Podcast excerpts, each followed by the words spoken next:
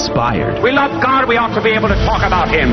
Getting you started on your day. With the latest in breaking news and information from the Vatican to the White House and everything in between. It's serious, it's fun, it's your Catholic Drive Time. Now, here's your host, Joe McClain. Praise be to Jesus Christ. Welcome back to Catholic Drive Time, keeping you informed and inspired. I'm your host, Joe McClain. So good to be on with you. Praise be to God. Good morning. It is Tuesday, August the 2nd, 2022.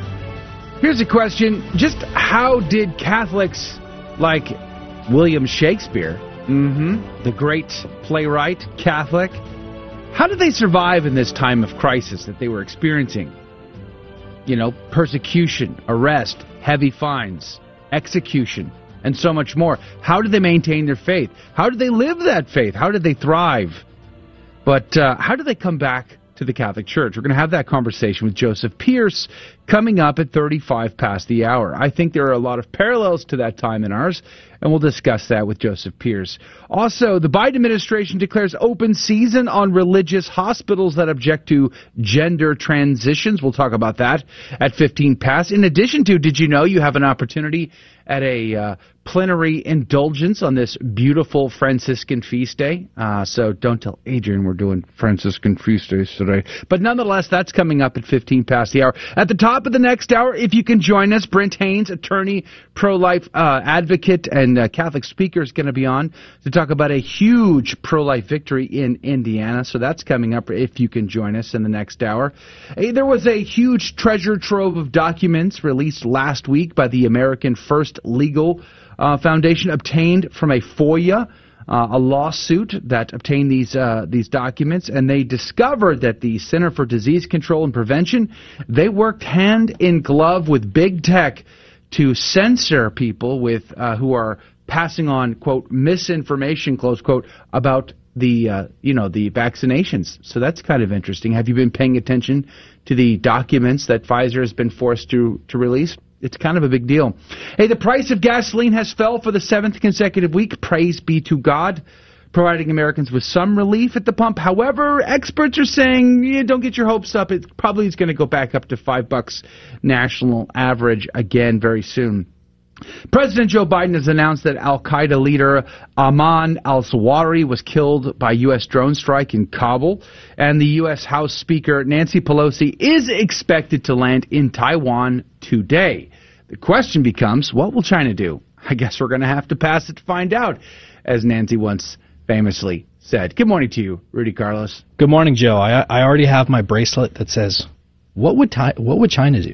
what would China do? what would China do? Well, the, the, did you? I don't know if you saw the clip, but they, their their spokesperson actually said that. As for what we will do, we will have to find out. Hmm. Yeah, he did say something else, but uh, I'll get into that into the news segment. Ooh, it's that, uh, it's spicy. A, yeah. that's a spicy meatball. Praise be to God. Speaking of which, Adrian Fonseca is here on the ones and twos. Good morning to Adrian. Howdy, howdy. Praise be to God. It's good to be here. Is it? Yes, especially since, man, mm-hmm. the saint of the day, mm-hmm. great Franciscan, Franciscan, saint.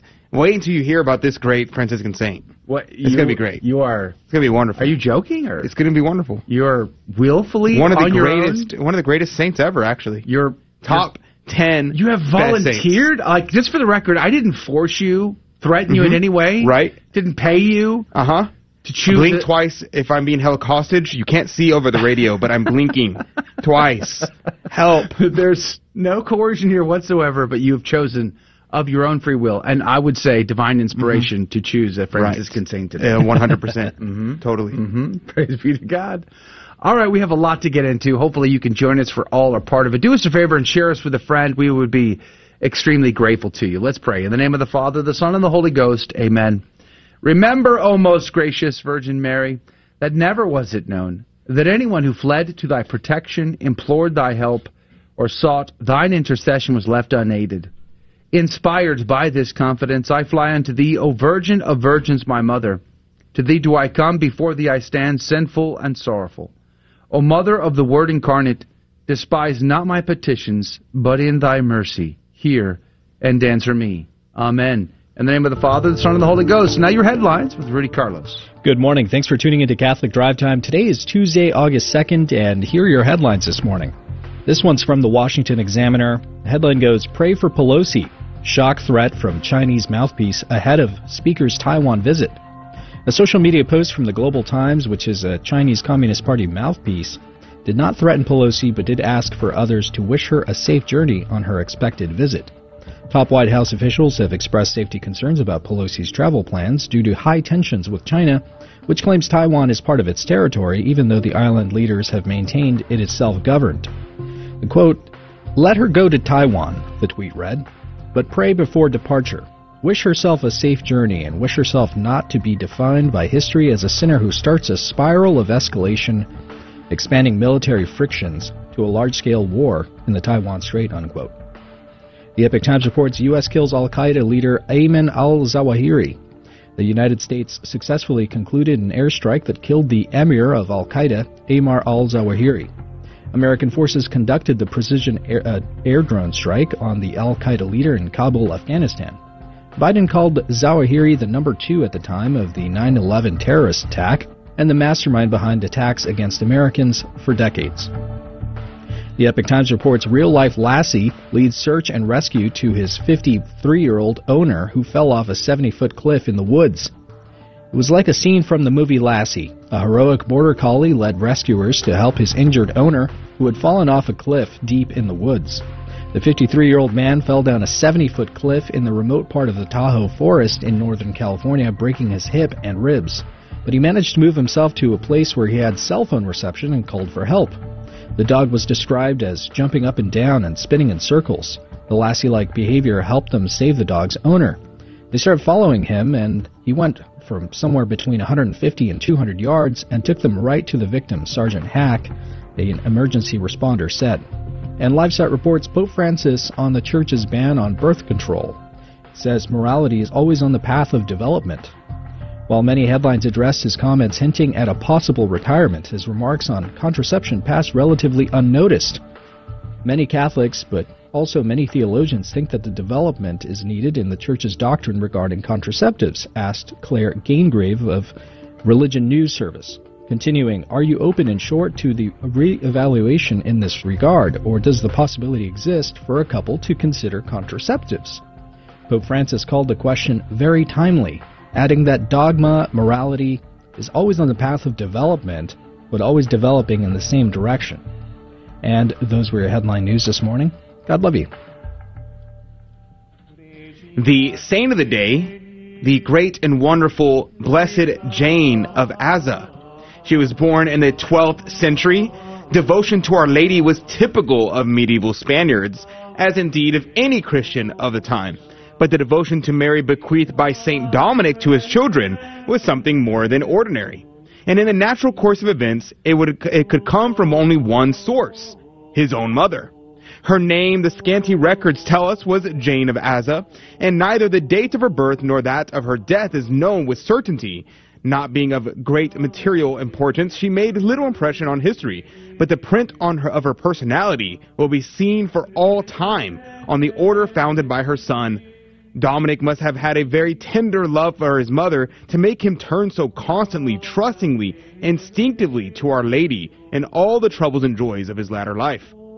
Legend relates that before the birth of Dominic, Blessed Jane beheld a vision in which she saw her son running as a swift greyhound through the world, bearing in his mouth a torch with which he illuminated the world. It was for her to fan and shelter that flame as at its very kindling and to teach the child of pre- predilection the prayer he would say with such rich results for a lifetime of saintly action. Not only was it Jane who first taught her son the words of the Hail Mary, that key with which he unlocked heaven for so many souls, but it was she that gave to him the living example of Christian womanhood. If in later years his sons were to cherish such a chivalrous love for the gracious Queen of Heaven, much of it was due to the reverential awe and tender love with which this truly Christian lady inspired her three priest sons. To every priest, his own mother is the personification of all that is good and lovable in woman. She is the ideal to inspire him, the lighthouse to beckon him, and the living picture of the mother of the first priest. It could have been no different for Dominic. Where else would he, brought up amid the scene of war in the man's world of these of the university, see in action the ideals of womanly purity, gentleness, and never failing help that he was to cherish as the attributes of his heavenly queen. Tradition relates that her two older sons, Anthony and Mannes, were already preparing for the priesthood when Dominic was born. Knowing that her soldier husband expected their third son to carry on the family name and fortunes, Jane seems still to have cherished for him the goal of the priesthood. Very likely Dominic and we owe to his understanding, mother the fortune that placed a book in his hands instead of a sword. Her picture as that of any mother can best be seen reflected in her sons. Blessed Jane of Aza, grandmother of the Dominican order, pray for us. Nice Franciscan there, Adrian. Praise be to God in all things. The gospel today comes to us from Matthew chapter 15, verses 1 through 3 and 10 through 14. This is from the proper of the saints today. The Pharisees and scribes came to Jesus from Jerusalem and said, Why do your disciples transgress the tradition of the elders? For they do not wash their hands when they eat. And he called the people to him and said to them, Hear and understand. Not what goes into the mouth defiles a man, but what comes out of the mouth. This defiles a man. Then the disciples came to him and said, Do you know that the Pharisees were offended when they heard this saying? He answered, Every plant which my heavenly Father has not planted will be rooted up. Let them alone. They are blind guides. And if a blind man leads a blind man, both fall into a pit. The Gospel of the Lord. Praise to you, Lord Jesus Christ. What a condemnation that would be to be considered a plant not planted by the Father. Yikes. Let them alone, our Lord tells us, but Haydock's commentary, quoting from St. Jerome, says, We must not neglect to teach the truth, though it displeases men. Mm-hmm. Going on to quote St. Gregory, Haydock says, We see scandal arise from our preaching truth. We must rather suffer it to take place than desert the truth. Our Lord says they are blind. Let us leave them. For the land which has often been watered with the dews of heaven and still continues barren is deserted. Behold, your house shall be left desolate. Close quote. Haydock and St. Gregory. Haydock goes on to say, No uncleanness in meat, nor any uh, dirt contracted by eating it with unwashed hands can defile the soul, but sin alone, or a disobedience of the heart to the ordinance of the will of God. And thus, when Adam took the forbidden fruit, it was not the apple which entered into his mouth, but the disobedience of the law of God which defiled him. Ooh, catch that? The disobedience of the law of God defiles us all. Haydock, uh, Haydock's commentary was very good today. He goes on to say, quote, If a Jew in the time of the old law had eaten swine's flesh, or a Christian convert in the days of the apostles, contrary to their ordinance, had eaten blood, or if any of the faithful at present should transgress the ordinance of God's church by breaking the fast, for in all these cases the soul would be defiled, not indeed by that which goeth into the mouth, but by the disobedience of the heart, in wilfully transgressing the ordinance of God or of those who have their authority for him. Close quote, Haydock's commentary. Ignatius Catholic commentary points out that Jesus' clash with the religious leaders centers on oral traditions added to the Mosaic law. Addressing the Pharisees, Jesus designates ceremonial washing and the custom of dedication as your tradition. He denies that these Pharisaic customs hold the same weight and authority as the law of God. The Pharisees were violating the word of God by overemphasizing the importance of their own traditions at the expense of the law. Only traditions that stem from Christ and the apostles have divine authority since they are not of human origin. Praise be to God.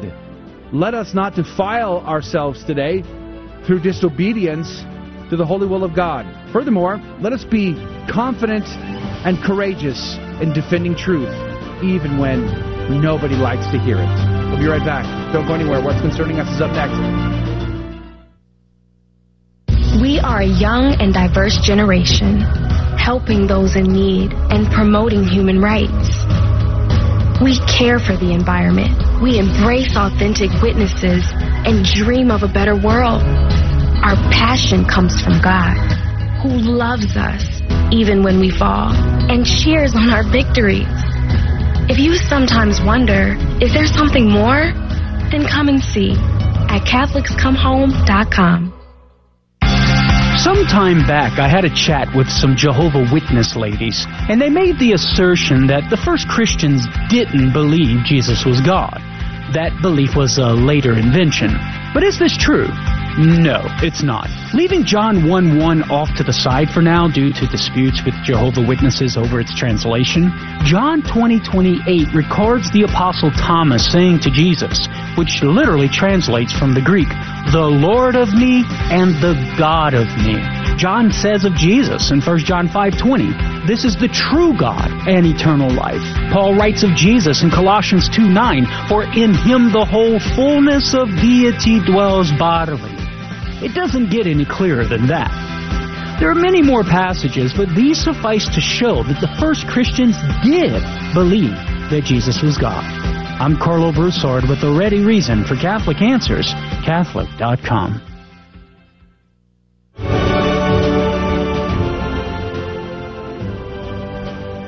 Praise be to Jesus Christ. Welcome back to Catholic Drive Time, keeping you informed and inspired. I'm your host, Joe McClain. Praise be to God. Did you know that William Shakespeare was Catholic? I mean, I got to tell you, growing up, I would have never thought about it. It was never even discussed, I suppose. But I remember the first time someone ever suggested that William Shakespeare could be Catholic, my head twisted a little bit. Like, wait, what? Et tu, Brute? I would respond. But nonetheless, it's true, he was Catholic. And the question is, how do Catholics survive in a time of crisis? Many Catholics today feel like there is a crisis in our midst.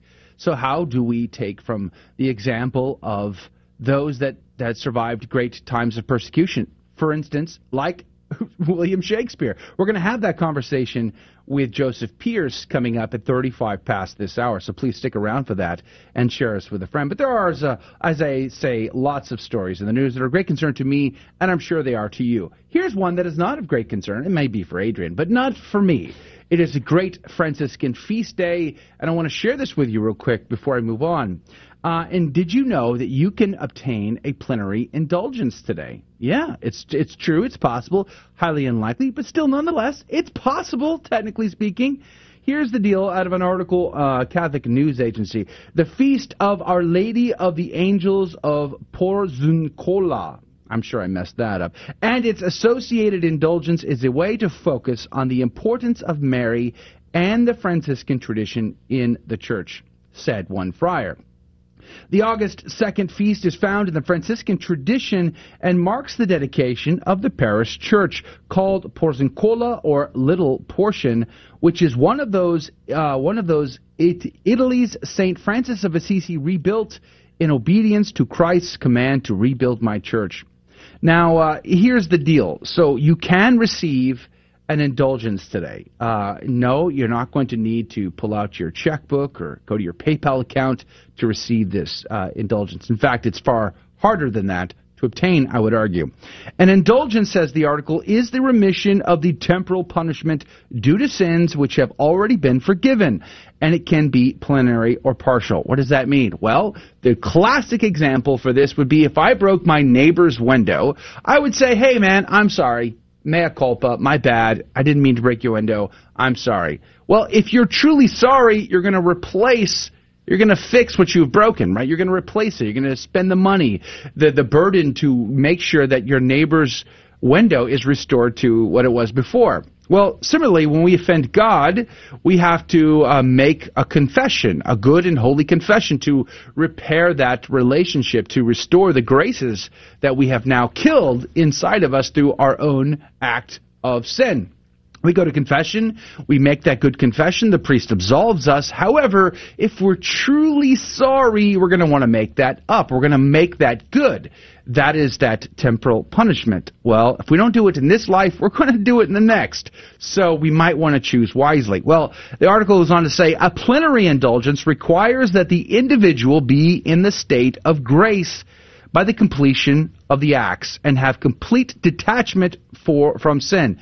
Therein lies the punchline, in my opinion. The person must also sacramentally confess their sins and receive communion up to 20 days before or after the indulgence act. Anyone who visits a Catholic church with the intention of honoring Our Lady of the Angels, which is the feast today, be feast day today, uh, for the Franciscans, and recites the creed, the Our Father, and prays for the Pope's intentions, may receive a plenary indulgence today, August the 2nd. So there's your chance. You got an opportunity here to uh, to go to a church to pray, as as it says, for the intention of honoring Our Lady on this feast day of Our Lady of the Angels, and recite the Creed, the Our Father, and pray for the Pope's intentions. Then prepare yourself very well. Make a great confession. So you want to get a a, a really good. Um, uh, sort of an examination of conscience. And uh, Adrian, do you guys have a, a good uh, sort of a suggestion for the best possible examination of conscience, Rudy? Yeah, I have one. Uh, there's uh, I have to check what it's called, but if, if you if you have access to archive.org, you just go go to archive.org mm-hmm. and type in mm-hmm. uh, Lasance Missal or My Prayer Book Lasance mm-hmm. L A S A N C E. Uh, there's a section in that prayer book about making a good confession, and it goes through uh, goes through all of the commandments, of course. It goes through all of the laws of the church. Nice. It gives you a good preparation for confession to incite uh, contrition, uh, prayers after confession, uh, pious ejaculations, those sorts of things. So I would recommend that. Yeah. Um, I'll look for the flyer. Fish Eaters has an excellent examination as well. I've sent that to our CDT insiders in the past and on our email list. So check out Fish Eaters as well. My favorite is Father Ripperger's uh, his examination. So if you just mm-hmm. look up Father Ripperger uh, examination of conscience, it's mm-hmm. usually the first one that pops up. It's under his Sensus Traditionis is the name of his uh, website, sensustraditionis.org. All right, so there you go. Uh, what an opportunity today. Stop by maybe during your lunch hour. Just stop and pray those prayers, and then uh, make your examination, receive Holy Communion, and you, uh, if you can detach yourself from sin, and oh. that's the key, isn't it? Yeah, it is. That's Here- the kicker there. It's like you can make a great examination, you can receive communion, you can say these prayers, but you have to detach yourself from venial sin as well. Yeah, that's, that's tougher hard. than you think. And the question is for how long? Yeah, like forever. Are we talking thirty seconds, a minute, a day? Even the venial during sins communion? offend our Lord, so we have to. Oh no, I get that, but I mean, for the plenary indulgence, how long must one be detached? How long do you have to live forever uh, detached? Here's another examine that I like. It's mm-hmm. uh, from the Fathers of Mercy. Yeah. So if you go to fathersofmercy.com, mm-hmm. there's an examine there, and it goes through all kinds of different things. It has all the wonderful things you would need, virtues, uh, the uh, uh, you would see the way that you can be an accessory to somebody's another another person's sin, mm-hmm. uh, and it just goes through a whole list of things. So pretty All good. Right. So take advantage on this beautiful feast day of the Franciscan calendar, uh, in spite of what Adrian might suggest. All right, let's uh, switch gears here. I saw this headline today. Biden administration declares open season on religious hospitals that object to gender transitions out of the National Review, nationalreview.com. And, uh, you know, this has been one of those stories that has been happening now for going back to the Obama administration, Obama administration for sure, but even uh, recently, it's been ramping up. And so here's a little bit of this article. It says in 2016, the Obama administration's Department of Health and Human Services issued a rule that would have forced doctors across the country to assist in transitioning patent patients out of their biological sex, regardless of a provider's medical opinion or conscience objections uh, quote, a provider specializing in gynecological services that previously declined to provide a medically necessary hysterectomy for a transgendered man, close quote, for example, going on to say, quote, would have to revise its policy to provide the procedure for transgender individuals in the same manner it provides the procedure for other individuals, Close quote. The rule left no, no room for religious physicians or institutions to breathe, instead, menacing them with draconian fines. were they not to toe the controversial new line. In steeped uh, in uh, in stepped the Becket Fund for Religious Liberty, which swiftly secured a preliminary injunction in federal court that stopped the rule from going into effect on the grounds that it violated the Administrative Procedure Act and likely violated the Religious Freedom Restoration Act. It was a decision later confirmed in 2019 and made permanent by a 2021 ruling. On August the 4th, however, Becket attorney Luke Goodrich, who has been working on the case since the Obama era ruled was first issued, um, will march back into the courtroom having been dragged back in by the Biden administration health uh, secretary for Health and Human Services, purported Catholic Xavier Becerra, who claims to be Catholic. Quote, they say that our lawsuit was only about the 2016 rule. They say, well, all you were challenging, well, all you were challenging was the 2016 rule, and you won that. But now we're using a different rule or a different rationale for imposing the same requirement on you, and so you have to file a new lawsuit. Close quote. Explained Goodrich.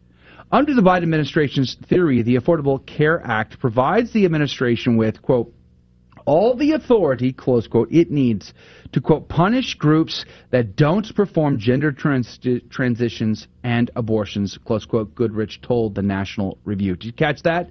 All the authority they need to punish, to force people who would not want to have to perform transitions or abortions, they are now being forced and threatened. The 2016 rule also included language that Becket alleges would force religious institutions to perform these abortions. According to Goodrich, quote, the merits are completely resolved and haven't been ap- appealed. The fight on appeal is about the scope of relief, close quote. He described an effort to work around a losing legal argument by burdening religious objectors and opening up new fronts of battle. Quote, they want religious organizations to have to play whack a mole every time the government violates the Religious Freedom Restoration Act, and they want a ruling that will leave them free to keep violation violating religious liberty every time they uh, that they uh, shuffle the same legal requirements from one volume of the Federal Register to another. Close quote. He said. The strategy is observable in the proposal of yet another, even broader rule, modeled after the 2016 one, issued by Becerra, who has made his political brand on waging one ruthless culture war after another. As Attorney General of California, Becerra sought to punish independent journalists who exposed Planned Parenthood's sale of fetal remains harvesting during abortions. That's right. So did uh, our good, you know, the friend of the show, Kamala Harris, Vice President. I think she also, uh, you know, tried to lay the hammer upon those uh, those very uh, courageous journalists who tried to expose the horrific crimes of those that would sell baby body parts in abortion. The Los Angeles Times editorial board described his decision to charge those involved with felonies, quote, disturbing, close quote, and the progressive Mother Jones called it chilling. He also happily enforced a plainly unconstitutional California statute requiring pro life crisis pregnancy centers to provide pro abortion materials to patrons. And as a member of the U.S. House of Representatives, voted against legislation that would allow providers not to perform abortions without fear of government reprisal. In a call with reporters last week, Becerra described the rule as an attempt to, quote, make sure that whoever you are, whatever you look like, whatever you, wherever you live, however you wish to live your life, that you have access to the care that you need so that your decisions are based on what you and your healthcare provider and your physician or the person you depend on for medical decisions is available to you so you can access the care that you need, close quote. If Goodrich and his colleagues win on Thursday, that would mean that Becerra's attempt to bully religious providers into submission would be dead on arrival. Let us pray that the Becket Fund is successful in pushing back the supposed Xavier Becerra, forcing Catholic institutions to have to perform transgendered surgeries, and abortions. This is horrific, and it's wrong, and it's evil, and it should be stopped. Let's pray for their success. We'll be right back. Breaking news, and William Shakespeare is coming up next. Looking for a Catholic university where the greatest works of Western and Catholic tradition are the foundation for learning, all in an environment that is faithful to the magisterium? Recommended by the Cardinal Newman Society, the University of Dallas offers an exceptional liberal arts education, preserving the wisdom of the past while preparing students for the world-changing futures. Academically excellent, always faithful. Apply today at udallas.edu. This is Dale Ahlquist with a Chesterton Minute. Money, sex, power. They're all endlessly enticing, but never fulfilling. They always lead to a dead end. Materialism cannot satisfy, pleasure loses its pleasure, and most people figure that out, and in desperation, they look anywhere for help except to the church. They look to Eastern philosophies, to spiritualism, to strange new religions, but there's only one answer to their eternal questions. They deny it, they dance around it, they run from it, but they won't try the one thing that works. They won't try it because they know what it costs. Everything. It means taking up your cross and following Jesus in all things. G.K. Chesterton says, The Christian ideal has not been tried and found wanting. It has been found difficult and left untried. Want more than a minute? Chesterton.org. Welcome back to Catholic Drive Time, keeping you informed and inspired. And now more headlines. The Washington Examiner reports Biden administration announces $550 million military aid package to Ukraine. The Biden administration announced yet another military aid package to Ukraine valued at $550 million on Monday. The aid was authorized from the Presidential Drawdown Authority for the 17th time, which means it comes from U.S. stockpiles. The United States has already provided more than $8 billion worth of military aid since Ukraine, uh, to Ukraine since Russia invaded in late February. Sky News reports, We will fight to the end. Archie Battersbee's parents to appeal decision to end life support treatment. The parents of Archie Battersby say they will appeal a decision not to delay the withdrawal of life preserving treatment for their brain damaged child. The Court of Appeal has refused to postpone the ending of life support for the 12 year old beyond midday on Tuesday today, as it rejected a last ditch bid by a United Nations committee. Breitbart reports Orwellian hellscape. Top economist blasts Facebook for fact checking claim of American recession. Facebook recently placed a fact checking label on a post written by top economist Phillip Magness, who is a research and education director at the American Institute for Economic Research, after he stated that America is now in a recession. Magness fired back at Mark Zuckerberg, saying, We live in an Orwellian hellscape. Facebook is now fact checking anyone who questions the White House's word games about the definition of a recession. And those were your headline news this morning. God love you. Praise be to God in all things. Thank you, Rudy, for keeping us up to date. You know, many say that we are living in a time of crisis. And uh, recently, uh, back at the house, my family's been reading a book called The Quest for Shakespeare, The Bard of Avon and the Church of Rome. And we thought, I was just thinking, golly whiz, this is a time when Catholics were, uh, no doubt, living in great crisis. How did they, how did they do that? How did they live their life? How did they maintain their faith? How did they avoid the worst possible consequences? And so we've invited Joseph Pearce, the author of that book and several, many other books actually, to be on the show to discuss that. Good morning to you, Joseph Pearce. Good morning. Thanks for having me. Yeah, praise be to God. We're grateful for your time today. Um, fantastic uh, book, by the way. You know, uh, I, remember the first time someone suggested that William Shakespeare is Catholic. My mind twisted a bit. Like, uh, how is this possible? I'd never heard this before. This seems novel and weird.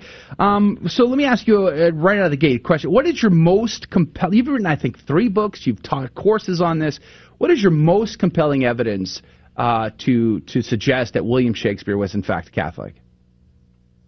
First thing I would say, uh, Joe, is that I uh, had exactly the same response as you did when I when I was first told by people that uh, there was evidence for Shakespeare's Catholicism. I just dismissed it as wishful thinking. But then, you know, as time went on, I kept coming across pieces of evidence, and at some point, I got intrigued enough to start looking for it. and then the books I've written on Shakespeare are the fruit of that. So the biggest, I mean, there's so where, where does one begin? But for me, I think the, the most compelling evidence is the last thing that Shakespeare did uh, before retiring from London uh, in 1612, 1613, was to buy the Blackfriars Gatehouse, uh, which was the gatehouse to the Dominican uh, uh, house in London, which was of course dissolved, destroyed by Henry VIII uh, in the 1530s. But the, the, the gatehouse had always remained in Catholic hands. We have the property deeds. Right from those days, Henry VIII 80 years later, hmm. William Shakespeare buys it. That house had been a center for illegal Catholic activity. By illegal, I mean it was illegal to be a priest. It was punishable by death to be a priest. It was punishable by death to hide a priest from the authorities. So this house that, that was raided on several occasions, we know that priests stayed there, Jesuits stayed there, and it had secret passageways down to the river so that people could escape during such raids. This is the house that Shakespeare buys. Not only does he buy it, he insists that the tenant, John Robinson, who's living there before he buys it, should con- continue to live there. John Robinson uh, is the only one of Shakespeare's London friends who's with him in his final illness, so he's a close friend.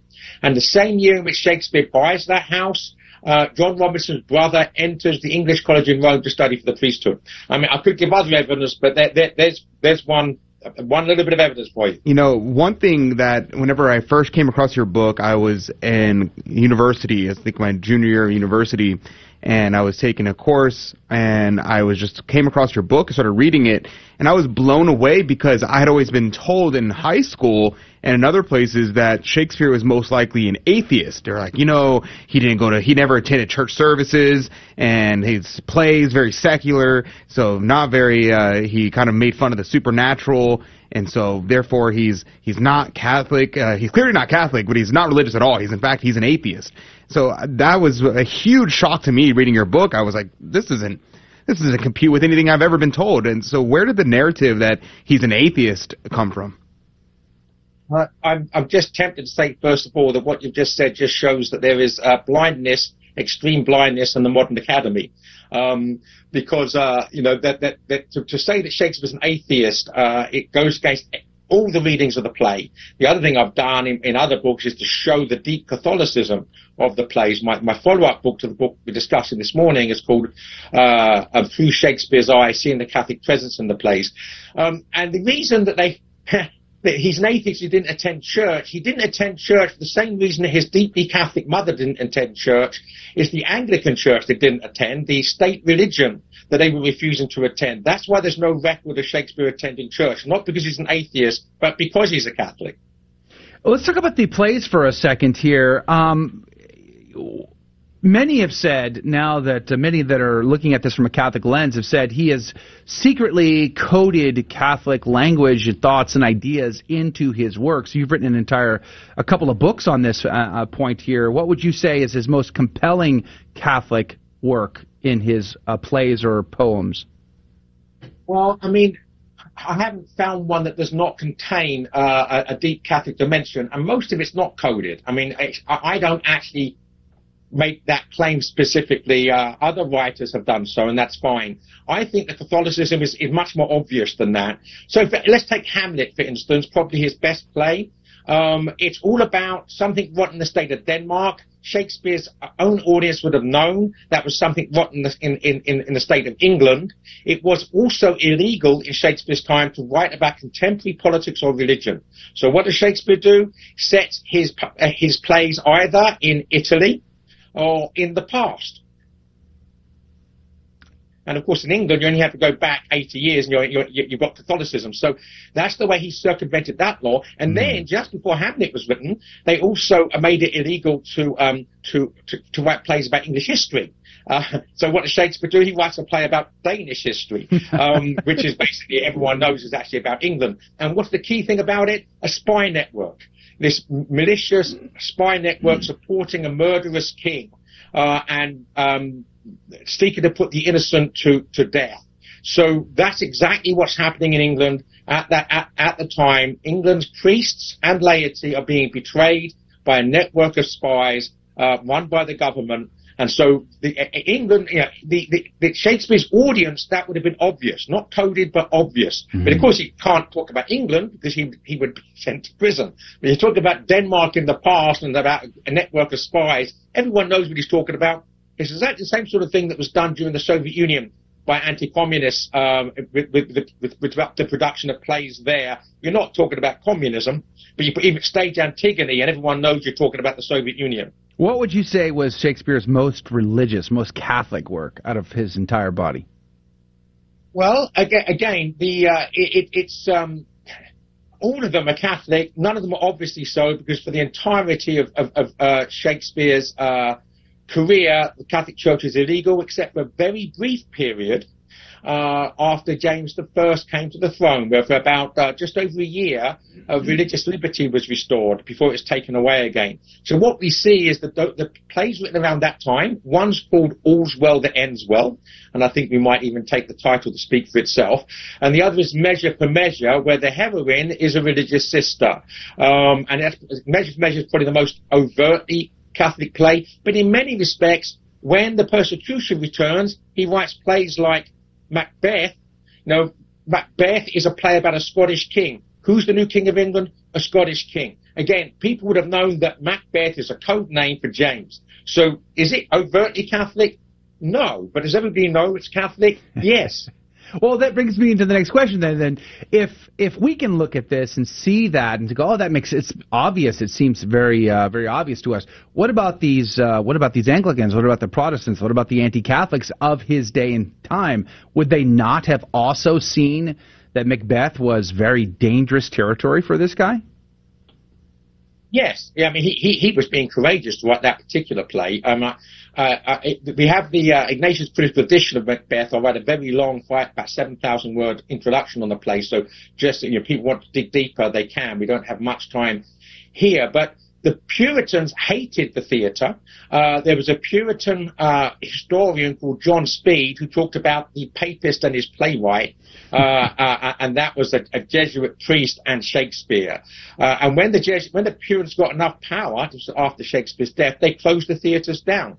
They considered the theatres to be a network of popery, um, and, and, and they were very opposed to it, and they were largely correct. Well, coming up, uh, we're almost at a break here, but I want to ask the question and set it up for the next segment. How is it possible then, if he's Catholic, uh, is, how did he not get arrested? How did he not get thrown into the Tower of London? We'll ask that after the break.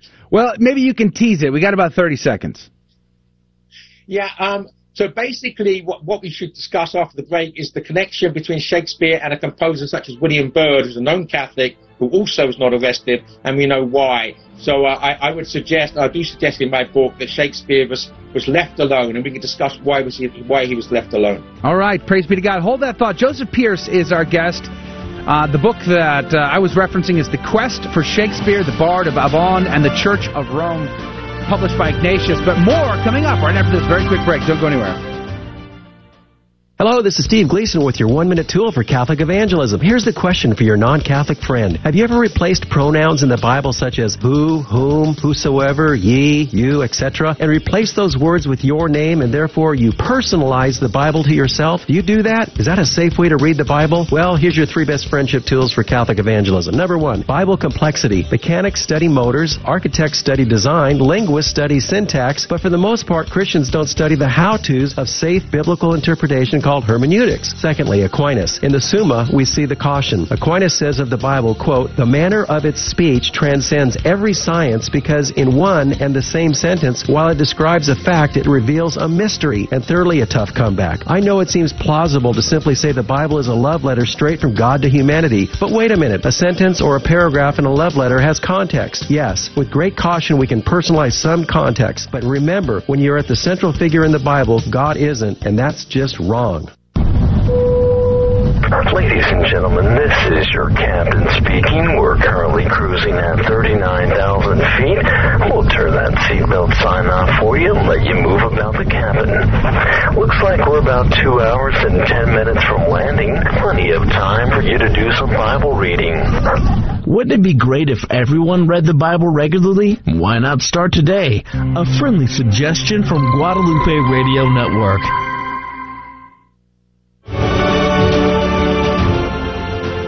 Praise be to Jesus Christ. Welcome back to Catholic Drive Time, keeping you informed and inspired. I'm your host, Joe McClain. So good to be on with you. Praise be to God. Good morning.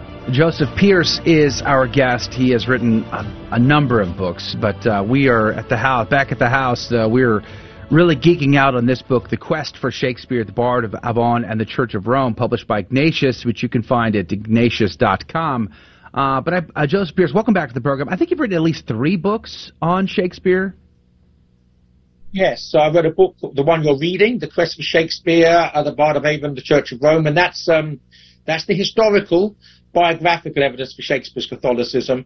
And I wrote two other books, Through Shakespeare's Eyes, Seeing the Catholic Presence in the Plays, and then uh, Shakespeare on Love, Seeing the uh, Catholic Presence in Romeo and Juliet. So, mm-hmm. yeah, two books. And then we've published seven of Shakespeare's plays in the Ignatius Critical Edition series, uh, each each of which, to each of which I've written the introduction. So yes, I've written quite a bit on Shakespeare over the years. You know, uh, Edmund Campion played a, a, critical role in the the mission and the history of, of Catholic England.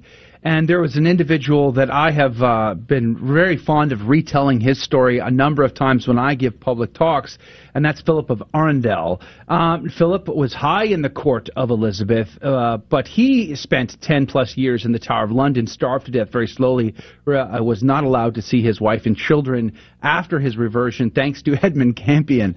Uh, how is it possible that William Shakespeare, writing things like Macbeth, um, could avoid being captured? Well, to say, the, the best way of understanding that, I think, is to look at someone who's in, in a very similar position in, uh, in, in, late Elizabethan England, uh, in Shakespeare's time, basically, a contemporary of Shakespeare, and that's the court composer William Byrd. You know, some of your listeners will know some of the beautiful uh, music he's written for the Mass. Uh, William Byrd was a known recusant Catholic, so not just a Catholic, but a Catholic who refused to attend Anglican services and pay fines. But uh, Queen Elizabeth I liked him. She liked his music uh, and told her chief lawyer, the Attorney General, to tell the authorities to leave William Byrd uh, alone. So um, uh, I think that that's the scenario we're looking at with William Shakespeare, that um, that he wasn't seen to be a personal threat to the Queen. Uh, or the king. Um, but on saying that, when the Essex Rebellion happened in 1600, uh, that one of Shakespeare's plays, Richard II, was performed on the night before the rebellion in the hope that it would cause the people to rise up against Elizabeth. So people were certainly aware that, uh, that his his plays were volatile, but he managed somehow to stay the right side of the line. I would say, by the way, though, his father was fined for, for his Catholic recusancy in 1592 when Shakespeare was writing his plays, and his daughter Susanna was also fined for her Catholic recusancy in 1606 the same year in which Shakespeare's writing Macbeth about the Scottish king. Mr. Pearce, you know that uh, I'm wondering now if that uh, response from the authorities was specifically towards the people with influence. Uh, I'm wondering if uh, maybe it was different for other Catholics uh, who maybe weren't so influential. What was their life like day to day? I imagine it would be like being in the upper room you know, it is a complex situation. There were many known Catholics in the Queen's court the, at the end of Elizabeth's reign, so Shakespeare's time, uh, there were so many Catholics in the Queen's court that the church had to uh, issue instructions as to what Catholics in the Queen's court could do and what they couldn't do. So, for instance, they were allowed to go to the Anglican services in the Queen's train, in the Queen's presence, because to refuse to do so would mean uh, execution but they were not allowed to receive Anglican communion. So, you know, so the, the, we have to realize a large section of the population was still Catholics. And, you know, if they didn't go to Anglican services, they were fined, and these fines were crippling. Um, so that was the worst persecution. Many were forced into exile. But generally speaking, um, jail and execution was for priests or for those who were uh, caught and found guilty of hiding priests. So, uh, you know, if you, if you, if you weren't a priest and you weren't actually caught hiding a priest, you know, apart from the fines, you would be, uh, you know, left alone. You would be able to carry on. You know, um, I read the uh, Hunted Priest. I thought that was just utterly fascinating. Uh, you know, the the journal of a Jesuit who, born and raised in England, became a priest in Europe, and then came back, arrested, Tower of London, escaped by a high wire. I mean, it was great reading, and you and it's fascinating to see. But one of the things is uh, a con- a, I see a somewhat of a contrast here between the heroic Jesuit stories of trying to create these these Catholic centers, the houses, the manors of the rich, converting them, creating uh, opportunities to convert the staff and their families, so whole villages almost, and then of course providing the mass sacraments and whatnot, catechesis. And then that, but we're talking about the mass that was said there uh, under the threat of death was the traditional Latin mass. So the Catholics at the time struggling, that was their tradition, that is their patrimony, that is their history. Fast forward to our day, the Catholics who have come back to the church, they haven't come back with their tradition and patrimony. They've come back with an Anglican use. Um, when did that shift in English history?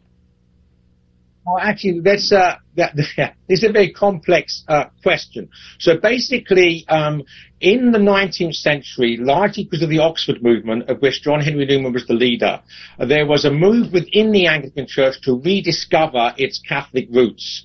Uh, this became known as Anglo-Catholicism. Um, and this was sort of leapfrogging over the whole period of the Reformation and rediscovering the medieval church, which was, of course, Catholic. So the Anglicans um, uh, tried to they, they try to make the Anglican service as, as much like the Mass as possible.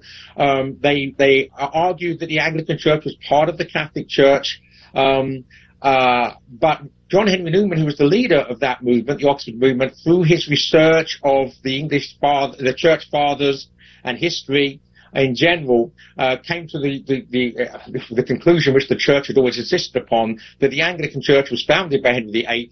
It was it's not a bona fide Catholic Church, and then he follows his conscience uh, uh, and becomes a Catholic. So um, then you have that whole stream of converts from the Anglican Church coming in from that time onwards. That was 1845 onwards. And then the, the, more recent converts in the Anglican Church are due to modernism and heresy in the Anglican Church, such as a lot of them came in because of the uh, the uh, uh, the introduction of priestesses. Um, so this is a this is a reaction to, to modernism. And in fact, that modernism within the Anglican Church can be seen to, to basically have destroyed it. The Anglican Church is its death throes, and it was a blessing to the Catholic Church because we've had hundreds of Anglican priests coming over, many of whom have, have become ordained as Catholic priests, and that's why we have the Ordinariate and the Anglican use um, uh, Mass now, which uh, you know is, is based upon, ironically, uh, the Book of Common Prayer by Thomas Cranmer, who was no friend of the Catholic Church, but, but a great writer of English. It's very beautiful. Uh, but that was obviously, that was amended to, to, to make it a, a bona fide uh, Catholic Mass. And that's what the Ordinariate celebrate. So during the during that time period that you're speaking of, whenever John Henry Newman, back before he converted, was revitalizing the Catholic roots of Anglican England, the why did there why was there not a resurgence of the Sarum rite in other English rites? Because I remember there being a few English rites, Sarum being the most popular of them. What happened to those? Why did those not get revived instead of using bringing um, a the Book of Common Prayer and revitalizing liturgical worship in that sense? Well, the Book of Common Prayer wasn't brought back until the Ordinariate uh, during the reign of uh, St. John Paul II. So we have to understand that, that, that um, when, when, St. John Henry Newman leaves the Anglican Church, uh, he's leaving a church which is, you know, not the, the Catholic Church, and then he comes into the, to our church and, and, and celebrates the, uh, the Tridentine Mass, the traditional Latin Mass, as every, that's what everybody was celebrating, certainly in Western Europe at this point. The Sarum rite uh, was, you know, basically killed off essentially by the Reformation because, you know, the priests um, obviously were, became illegal, and those priests that came back into the country were celebrating the Tridentine Mass, the church, you know, the, the, the, liturgy from Rome, because that's where many of them were coming from, amongst other things, and that had become the standard rite of, of the Western Church. So um, the Sarum, the Sarum use, I mean, some people still celebrate it now, and obviously it's part of the t- tradition of the Church but it effectively was killed off uh, as regards a, a, continuum, a living tradition uh, by the Reformation. We're down to just a couple of minutes here with Joseph Pearce. Uh, let me ask a, a follow up question on going back to Shakespeare here for a second. How often would he have gone to Catholic Mass? Well, it's it's it's, it's not um, it's impossible to know because the whole point about such a times, like again, the Soviet Union, people don't leave a paper trail, right? Mm-hmm. You don't tell people you're going to mass because that's basically going to guarantee you go to prison.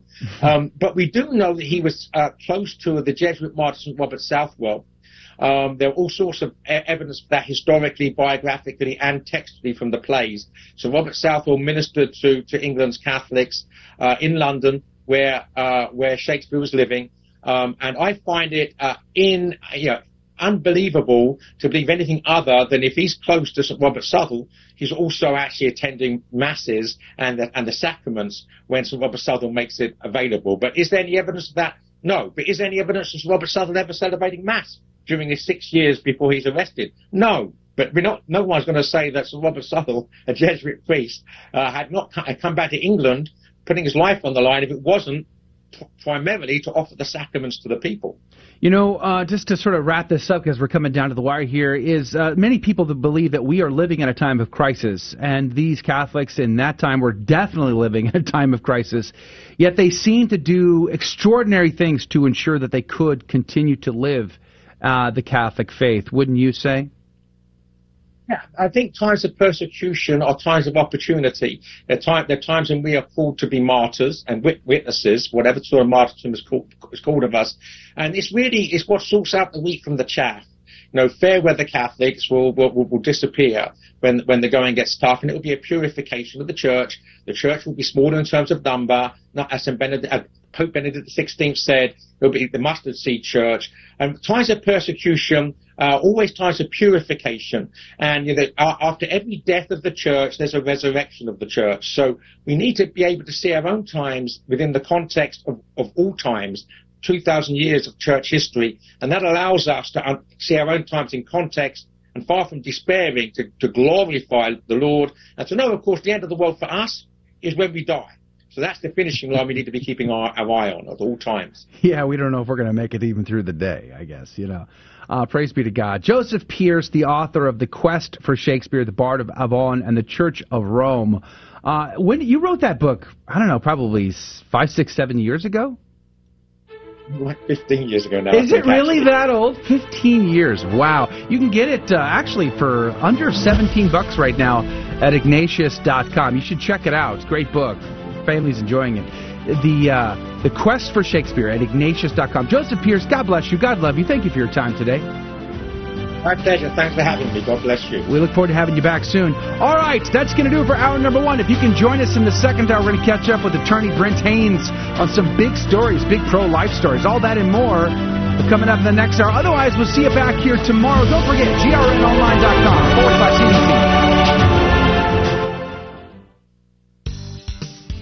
Hello, this is Steve Gleason with your one minute tool for Catholic evangelism. Here's the question Should pastors and churches place expectations and obligations on the congregation? Your average non Catholic evangelical would say no, maybe even no way. It might be said, We do not need written order, discipline, or expectations. Those should derive from personal desire and from the Holy Spirit, not from a church. Or, each Christian's conscience should be sufficient for correction and discipline. Or, the Holy Spirit will personally lead each believer as to what church or to attend and certainly how often they should go. So here's your three best friendship tools for Catholic evangelism. Natural law says human society cannot be well ordered nor prosperous unless it has legitimate authority to preserve its own institution, The Bible. Secondly, the Bible, which says in multiple places such as Hebrews 13, 17, obey them that have the rule over you. And thirdly, the Catholic Church says when we are properly ordered, we will be capable of resisting conformity to the contemporary demands of unhealthy individualism. So obligations, much obliged. Our family has spanned the centuries and the globe. With God's grace, we started hospitals to care for the sick. We established orphanages and helped the poor. We are the largest charitable organization on the planet, bringing comfort to those in need. We educate more children than any other institution. We developed the scientific method and founded the college system.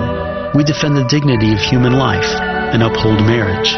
Guided by the Holy Spirit, we compiled the Bible. We are transformed by sacred scripture and sacred tradition, which have guided us for 2,000 years. We are the Catholic Church. With over 1 billion in our family, sharing in the sacraments and fullness of the Christian faith. Jesus started our church when he said to Peter, the first pope, You are rock, and upon this rock I will build my church. So if you've been away from the Catholic Church, we invite you to take another look. Visit CatholicsComeHome.org today. We are Catholic. Welcome home. Are you on the CDT Insider email list? Hi, Joe McClain here. And every week I send you cool stuff straight to your inbox, goodies that you're not going to want to miss. Go to grnonline.com forward slash CDT and get signed up today.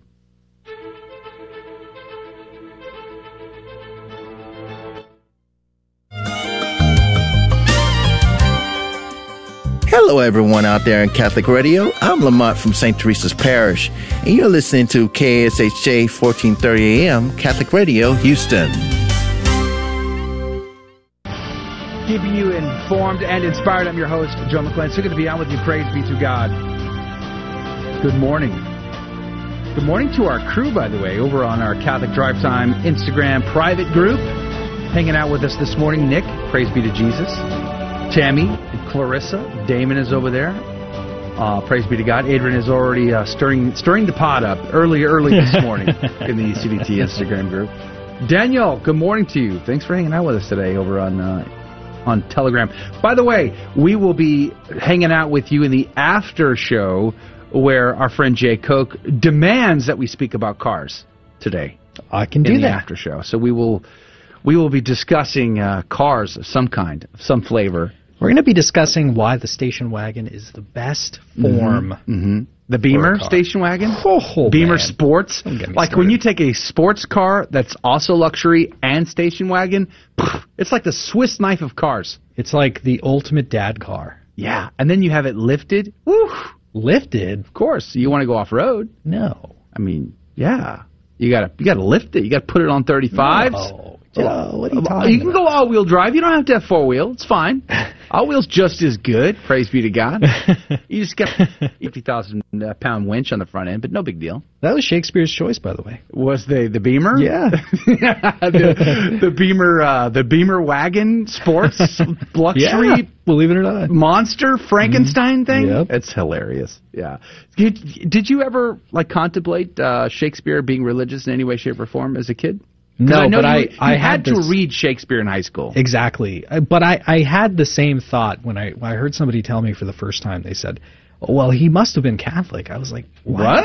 No, Yeah. that doesn't make any sense. Right. Ex- It How did seem could it weird be? to me. Yeah. But uh, Mr. Pearce put some pretty interesting evidence Yeah. uh, to to Mhm. confirm that. So Favorite awesome. Shakespeare ever? What would you say? I got to go with the classic, man. Which is Romeo and Juliet. no. I All love I can, it. I, just, It's so Leonardo. DiCaprio won't leave my mind every time you say that. That's why I like it. no. I love that movie. I think it's hilarious. Adrian, Especially when he draws favorite, a gun, it sounds like a sword. Favorite Shakespeare ever, Adrian? Favorite Shakespeare ever? Mm-hmm. Hmm. Henry V? Othello's good. Othello. Othello's good. Interesting. Um, but I also I like Macbeth. Macbeth is really good as well. Mhm. I've actually never finished Hamlet. What? It's too much. Are It's you- too long. are you Catholic Richard the Third is also very good. You like Richard? Richard the Third is very good. Yeah. But uh, I I need to I need to actually get through Hamlet. That's the goal. Yeah. Yeah. Yeah. Yeah. Yeah. It's just so long. Uh, of course, you saw the uh, Mel Gibson version of that. nope. It's like um, it's like I'm all alone in the world sometimes. uh, my favorite, I would have to say, is uh, is Caesar. Uh, friends, Romans, countrymen, Hail Kaiser. lend me your ear. I come not to praise Caesar, but to bury him. Interesting accent. Uh, you know, uh, did- you did watch. Was that a Roman accent? Did you, It's a Roman it's- accent, I have no idea what that accent was. did you watch Charlton Heston's version of that? No. No. Oh man, it was epic. Who's Charlton? Charlton. Peace be upon him. Charlton Heston. you mean Moses? Uh, yes, Moses, who also did Caesar. It was good stuff. Anyway, praise be to God. Well, we're about to jump into a conversation here with Attorney Brent Haynes. If you, in fact, my dear listener, missed our conversation, our fascinating conversation about how William Shakespeare was, in fact, Catholic, and uh, and how they lived their life in a time of great crisis, trying to maintain the sacraments, living in a state of grace was very difficult for them. How did they go about that? We had a wonderful conversation with Joseph Pearce. You can catch the podcast version of that on our website at grnonline.com forward slash CDT. So I would encourage you to check that out. But let's go to the phones. Attorney Brent Haynes, Catholic speaker, uh, an advocate for pro-life and religious liberty and so much more, joins us now by phone. Good morning to you, Brent. Good morning, Joe. Do you have a favorite Shakespeare work? well, that that is a tough question, isn't it? Well, it made me think back to uh, since I'm a little older and grew up when we had a little more education in the public school system, and in our junior high system, I went to a junior high, not a middle school. Mhm. Uh, we read Romeo and Juliet, and then in high school, we read Macbeth. Mhm. And I remember, honestly, it, it made quite an impression on many of the students. Yeah, it's, a, it's a bit You know, dark. great. Well, great literature is uh, it's supposed to do that. That's what makes it great. Mhm. So, um, I'm I'm almost afraid to ask what they're reading in the high schools these days. you know, it's probably, yeah. Do they still read Shakespeare? I wonder. That's interesting. Hmm. At any rate, Dead white male. Yeah, right.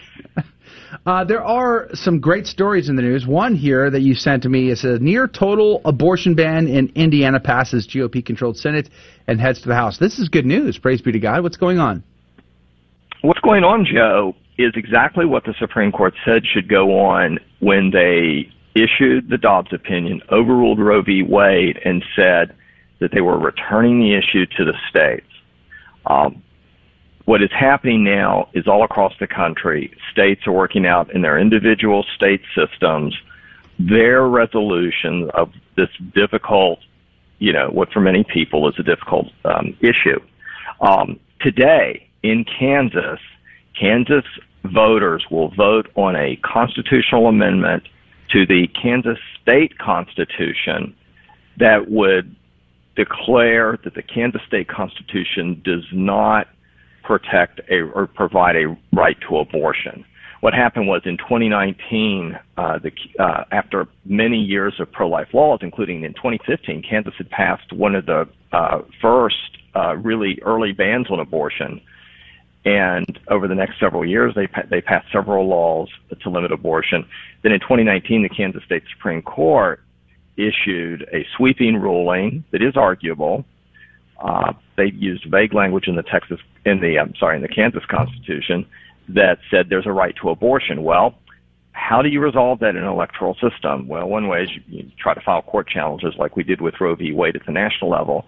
But the other thing you can do is you can amend your constitution. So in Kansas, they went through the electoral process and the political process. And today, the voters of Kansas will go to vote on an amendment that, if it passes, it will say that the state constitution does not uh, provide a right to abortion. And then that, in effect, will return the authority on that issue to the legislature, where the people, through their elected representatives, can pass the laws that they think are appropriate to protect life. Now, switch over to Indiana.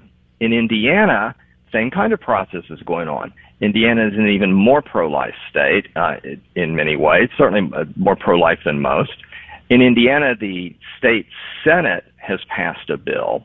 It's now in the state House. And the debate in Indiana isn't whether to really pass the bill. The debate in Indiana is over how strong or how strict or how lenient the bill should be. The bill in the Senate actually drew no votes because some state senators thought that it was not strict enough and they're concerned about abuses. You know, for example, if you allow an, you know, an exception for rape or incest, you could get women coming in saying, you know, I was raped when, you know, that might be questionable in a given case, or allowing exceptions, say, for you know the health of the mother. Well, we know that that has been abused historically by saying that it causes psychological damage if you don't give the woman an abortion. But the point is, these issues, the, the abortion issue is working out, working itself out. People are being able to engage in the political process, are being able to make their voice heard, and the political process is allowed to work. This is what Ruth Bader Ginsburg talked about uh, when she criticized Roe. She said this was exactly the process that had been stopped, that had been cut off prematurely by Roe. And the effect of that was that there was all of this, uh, there's all this pent up uh, frustration that, that just built up for years. And now uh, people are able to engage in the political process, and that's what they're doing. That's what the Dobbs decision intended, and that's what's happening. Uh, yet we see at the federal level they're desperately trying to find some workaround in these states that are pushing back against abortion and making abortion restrictions more prevalent. Uh, I've even heard that they're thinking about using the VA to do this. Joe, the price of liberty is eternal vigilance, and that that's the price of every right that we have. Um, and pro-lifers who want to protect the uh, lives of the unborn uh, have to be eternally vigilant. Um, the uh, your discussion last hour about Becerra and his activities uh, that that was right on the mark. Um, they, they will use every means possible. We've seen how Elizabeth Warren wants to shut down pregnancy centers. That's nothing new. That Congressman Henry Waxman held pseudo hearings in Congress about 15 to 17 years ago, accusing, you know, making the old claims that pregnancy centers are frauds. Um, we're always going to be attacked on this issue, and we have to be ever vigilant. So, the uh, the important thing in terms of the uh, Dobbs ruling and the the two state actions we're talking about today is that you know so far so good. Uh, the system is working the way it's supposed to. In Europe, they did not have the equivalent of a Roe v. Wade decision. They did not have the you know the equivalent of a court-ordered mandate that shut down debate, shut down discussion, and refused to allow people to work out their differences. And as a result, they came to their own democratic resolutions on the abortion issue. They were able to resolve their issues, and they and they were able to come to a greater degree of consensus. We had no consensus in the United States, and it didn't create the massive social rift that we have in the United States. You know, it's our jobs as out and to evangelize for Christ, to uh, do the do the work of Christ, and part of that is protecting innocent life. And we can go out and advance the pro-life cause now more effectively after the Dobbs decision uh, by being good Christians, by by helping to open people's eyes to the fact that the preborn child is a human being, and you know, thank heaven for the Dobbs decision because it's allowing us to do that. There's another story here. It says openly Christian women soccer player sidelined for refusing to wear LGBT pride jersey. Kind of reminds me of that uh, Xavier Becerra uh, story we covered the last hour. They want to force these uh, these people to sort of play along to toe the line. The article said out of the in the one that I read last hour. Uh, what's going on with this? Uh, so you can't have any. You can't. You can't not toe the line, or else your career is over. Well, it's interesting because apparently this soccer player's she's very courageous. Her name is Jaelene Daniels. Um, she must be uh, worth keeping on the roster because they recently re-signed her. Hmm. So, uh, at, at the end, what happened was the team they declared the team was going to wear LGBTQ plus emblems or or uniforms or have that theme. They're they're going to be wearing rainbow jerseys essentially. And as a Christian, she wasn't comfortable doing that. She said, "I'm not going to I'm not going to do that." And they said, "Well, you're benched. You know, you can't play in that game." So this uh, apparently is a special event where they're going to wear, you know, sports teams often wear uniforms for special occasions, and she's going to be benched for that. But it's interesting that they didn't fire her; that they want to utilize her for her sports talent because, strangely enough, Joe, sports teams want to win, and to win, you need to have the best players. Uh, but after they re-signed her a while back, they uh, they actually apologized to the community for signing her. So they hire her, and then they Right. basically apologize to everybody for hiring her. Yeah. Um, the sad thing is, this is real discrimination. It's happening all across the country. Mhm. And if you're a celebrity uh, soccer star, you know, if you're ba- basically, you know, a celebrity athlete, uh, you might be able to get away with this. If you're working for a Fortune 500 company and they can easily replace you, maybe not so easily in the current environment, but in generally they can replace you by simply firing you, finding even a pretext to fire you, and then hiring somebody who's more woke or somebody who doesn't care, then you're in real trouble. Um, I have people in my parish who come to me from time to time and talk to me about the human resources department's actions in their corporations. This uh, discrimination against Christians is real. Hmm. And we Yeah. hear about it in the small business context. We don't hear about it as often in the employer employee context of larger corporations, but it's out there. Yeah, here's a little bit from the Daily Wire article on this. It says, quote, the decision to re-sign Jaelene was not made lightly and included significant conversations between organization leadership and Jaelene. The letter added the priority expressed in those conversations is the safety of our players and maintaining an inclusive, respectful space for the entire team. Daniels posted her own response on her Twitter account, emphasizing that she loves all people regardless of belief system or sexuality. Quote, My love for each of these women is rooted in who they are as a person. I believe everyone, regardless of gender, ethnicity, beliefs, or abilities, is worthy of dignity, value, and love. They make a better person, a better player, and a better teammate, close quote, Daniel said. She says, I remain committed to my faith and my desire for people to know that my love for them isn't based on their belief or sexuality. So interesting. The uh, the beatings shall continue until morale improves, I guess. Brent Haynes, God bless you. God love you. Thanks for being on with us today. Thank you, Joe. All right, we're going to go to break, come back, and play Fear and Trembling, and you could win prizes, but you have to call 877 757 9424. Call right now. We'll be right back. I have some friends who are Catholic who say that you don't have to believe everything that the church teaches, whether it's in the catechism or not. Is that true? No, it's not true. If you want to call yourself Catholic, but you want to pick and choose for yourself which of the church's teachings to accept and which to reject, you give everyone else who calls himself Catholic the right to do the same thing. For example, you believe women should be priests. In the Catechism of the Catholic Church, paragraph 1577, it states, Only a baptized man validly receives ordination. For this reason, the ordination of women is not possible. You don't believe that? Well, that's fine. I just made this a catechism of your Catholic Church, but not mine. But remember, if you can throw doctrines out, so can everyone else who calls himself Catholic. That gives Joe Parishioner over at St. Doubting Thomas Catholic Church the right to throw out the church's social justice teachings. He doesn't feel like feeding the hungry, caring for the poor, and all that other bleeding heart stuff. Paragraphs 2401 to 2463. I just made this a catechism of his Catholic Church, but not mine. You believe contraception is okay. Paragraph 2370 says contraception is intrinsically evil. Joe Parishioner doesn't like what the church teaches on the death penalty. Paragraphs 2364 to 65. You don't like what it teaches on these pages, pages 505 to 508. He doesn't like what it teaches on these other pages here, pages 610 to 615. Can you see what's happening? I heard it said once that there is a shortage of vocations to the priesthood in the United States, but no shortage of vocations to the papacy. If we don't believe in all of it, if we each appoint ourselves pope and throw out a doctrine here or a doctrine there, then our faith is no longer Catholic. A beacon of truth in a troubled world. This is the Guadalupe Radio Network, radio for your soul.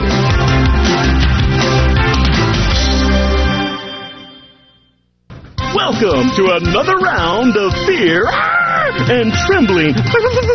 the Catholic Trivia Game Show that helps you work out your salvation by the seat of your pants. It's a 50-50 chance and prizes are involved. Avoid the weeping and gnashing of teeth. Call now to take your shot.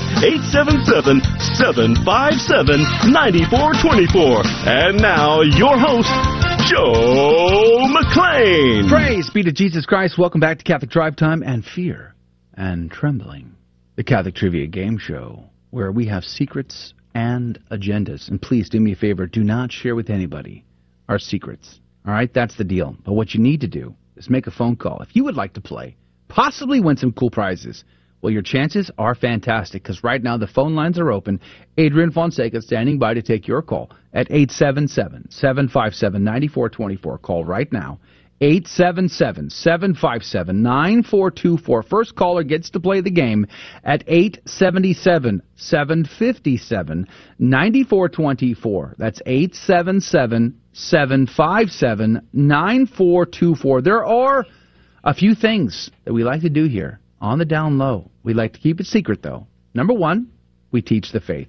So we look for teachable moments in the questions where you just might learn something you didn't know before. Praise be to God.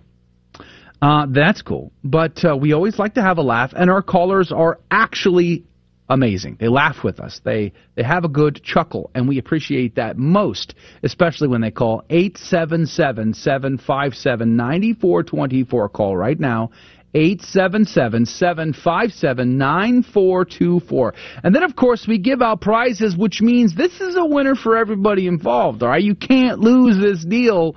It's easy, it's fun, and here's the real kicker you don't have to know any of the correct answers to win our game. You just got to call 877-757-9424 and uh, the first caller gets to play 877-757-9424. And the reason why you don't need to know is because I won't ask you the questions. I'll ask Rudy, I'll ask Adrian, They'll give us a correct answer, and they'll also give us an incorrect answer. The caller will then have 15 seconds on the clock to make a decision. Whomst do they trust more, Rudy or Adrian? Call now, 877-757-9424. That's 877-757-9424. Rudy, what could they win? Praise be to God. This week, our sponsor is Theology of the Body. The winner this week is going to win one of their Blood of the New and Eternal Covenant shirts, which features a beautiful chalice of the precious blood of our Lord Jesus Christ. Now, just think of the awesome opportunities for con- conversation that you're going to have when you're wearing this wonderful shirt out and about. People are going to wonder, what? What is that? And it's going to give you an opportunity to evangelize. So, if you'd like one for yourself, check out Teeology of the Body. That's T E E O L O G Y of the Body on Etsy. theologyofthebody.etsy.com or connect with them on Twitter, Theology of the Body. And if you're uh, inclined to Instagram, you can visit theologyofthebody.shop. Hey now. Thank you so God. much. Praise be to God. All right. We're very grateful to Theology of the Body. A nice little play on words there. Praise be to God for being our sponsor this week. Let's go to the phones. Clarence, good morning to you. Good morning to you also. Praise be to God, Clarence. Thanks for your call today. Where are you calling from? Uh, Houston, Texas. H Town, hold it down. Are you a big Astros fan? Am I who? An Astros fan. Uh, yes. Praise be to Jesus. Uh, now, where do you go to church, Clarence?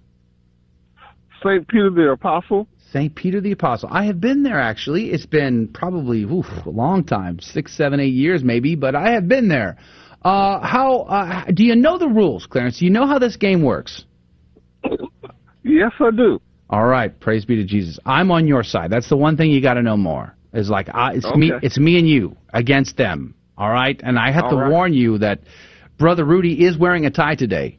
Uh, so you might might want to take that into into consideration with his with his questions and answers. Are you ready to go, Clarence?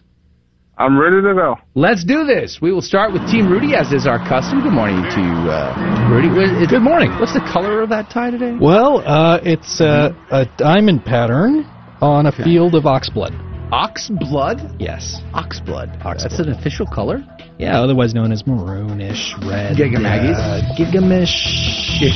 Ox blood. I never heard it. Say longhorn blood? Yeah. No. longhorn blood. I'm sure the tie was made while standing upon longhorn blood, but otherwise, Mm. yeah. yeah. Uh, Rudy, good morning. Are you ready, sir? I'm ready. Praise be to God. Uh, please don't let Clarence down today. Clarence, I won't let you down, brother. I won't let you down. Could you tell me then who is the patron saint of skiers? The patron saint of skiers. All right, so you may have noticed uh, that uh, recently a pope was uh, an avid hiker. He would go out. There's pictures of him uh, in old age going up to the mountains. Actually, was Saint JP2. That was the uh, patron saint of skiers. Huh. He was an I avid remember- skier himself. I remember a picture of of him up there. Yeah, interesting. The active pope. Okay, wearing pants, kind of kind of interesting, but okay. Yeah. Uh, all right, uh, let's see what uh, brother Adrian has to say. Adrian, you ski. Could you tell me who is the patron saint of skiers? Well, while I actually have never been skiing, I actually do, in fact, identify as having a PhD in skiing. Though. Do you? I do, in fact. Wow. Mhm. Okay. Currently, Uh-huh. at this moment.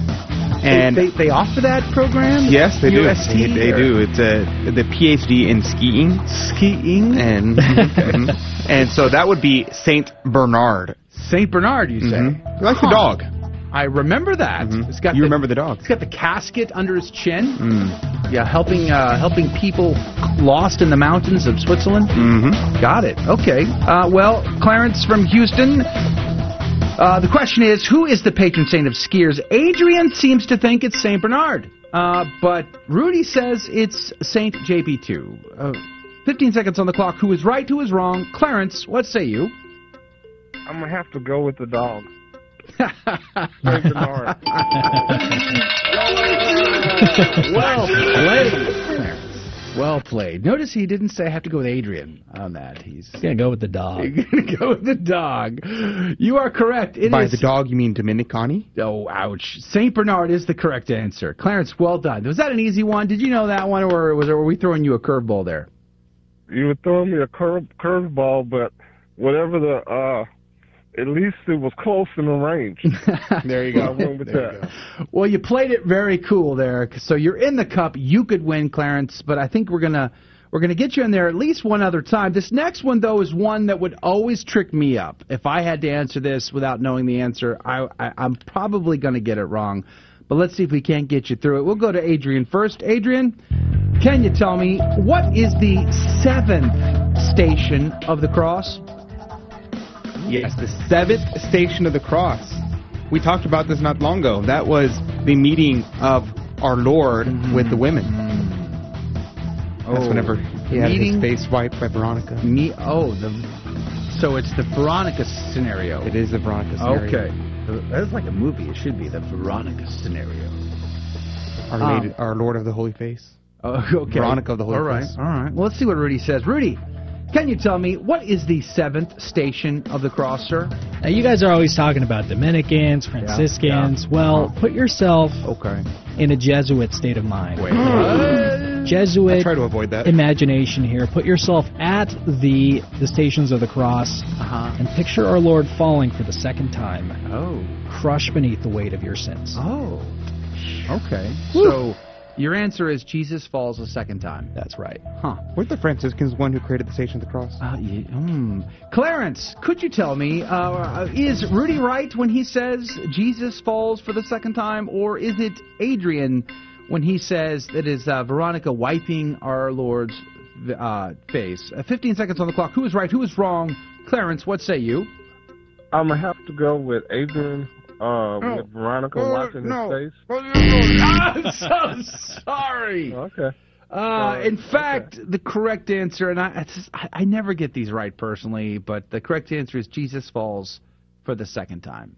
It seems like I just thought that was too early. right. Yeah, I'm with you on that. That's exactly what I was gonna say. Like seven stations in, Yeah. it took it took that long, seven whole stations. Like wow, Halfway Yeah. through. The sixth Yeah. station was Veronica wipes the face of Jesus. Yeah, So you were close. tricky. You were very very close. very tricky. But nonetheless, do not fear. We're gonna get St. you. Francis, this St. next Francis. one, I say it's the easiest of the day. Oh, I don't know. This might be the hardest question we've ever had on Catholic Drive Time.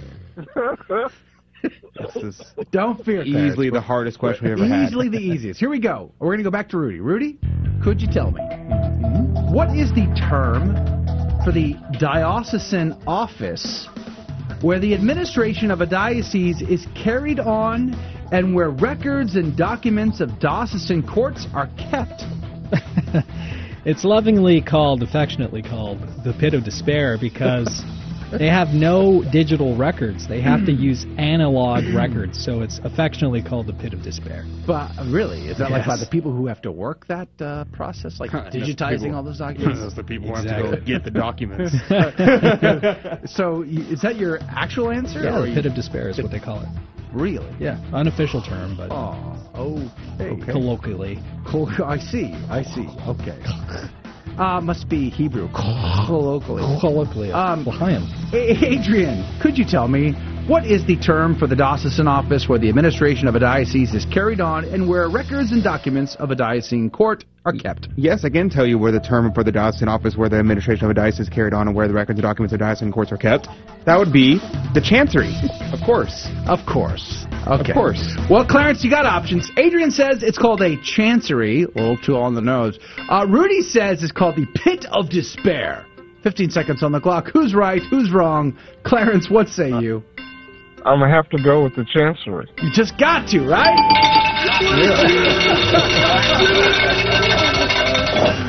well played, good sir. The pit of despair, although tempting, is not the right answer. Ah, yes. Where were we? Clarence, good job. You're in for two. Thanks for having a laugh with us today.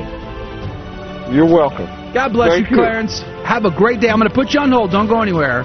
But uh, I hope you have a great day today. That's going to do it for the radio side of our show. If you can join us in the after show, dear listener, we would love to have you on board. Go to grnonline.com forward slash CDT to hang out with us on one of the live video feeds where you can comment directly. We'll see you there. We'll see you back here tomorrow. God bless you. Thank you for joining us on Your Catholic Drive Time, where it is our pleasure to keep you informed and inspired. Join us Monday through Friday at the same time, right here on your favorite Catholic radio station.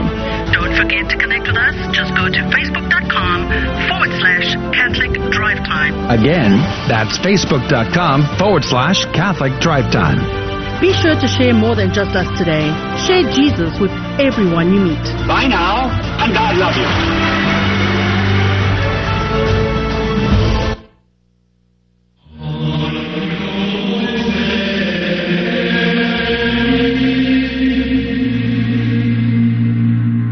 The Guadalupe Radio Network now brings you the Holy Sacrifice of the Mass from the chapel at Our Lady of Corpus Christi in Corpus Christi, Texas.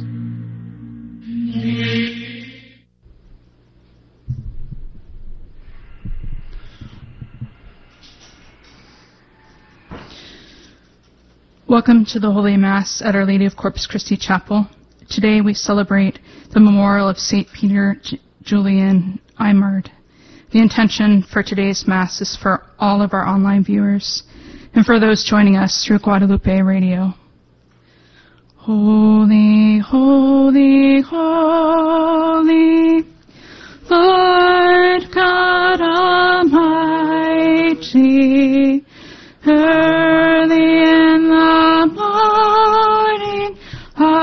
song shall rise to thee. Holy, holy, holy, merciful and mighty, God in three persons, blessed Trinity. In the name of the Father, and the Son, and the Holy Spirit. Amen. The grace of our Lord Jesus Christ, the love of God, and the communion of the Holy Spirit be with you all. And with your spirit. Let us acknowledge our sins and so prepare ourselves to celebrate the sacred mysteries.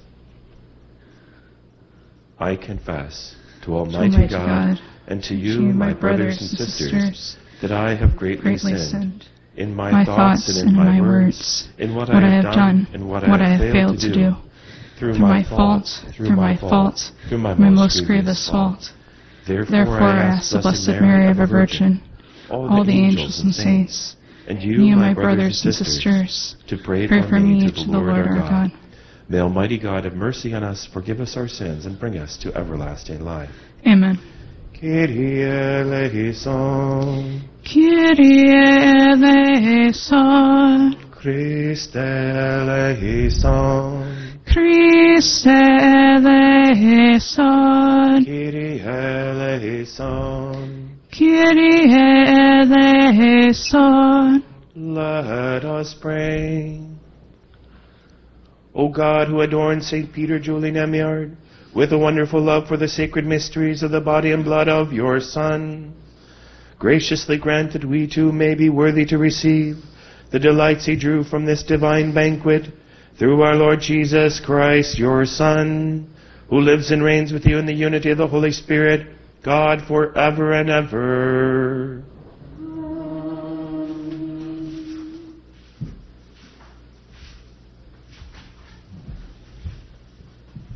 A reading from the book of the prophet Jeremiah. The following message came to Jeremiah from the Lord. For thus says the Lord, the God of Israel Write all the words I have spoken to you in a book. For thus says the Lord Incurable is your wound, grievous your bruise. There is none to plead your cause, no remedy for your running sore, no healing for you. All of your lovers have forgotten you. They do not seek you.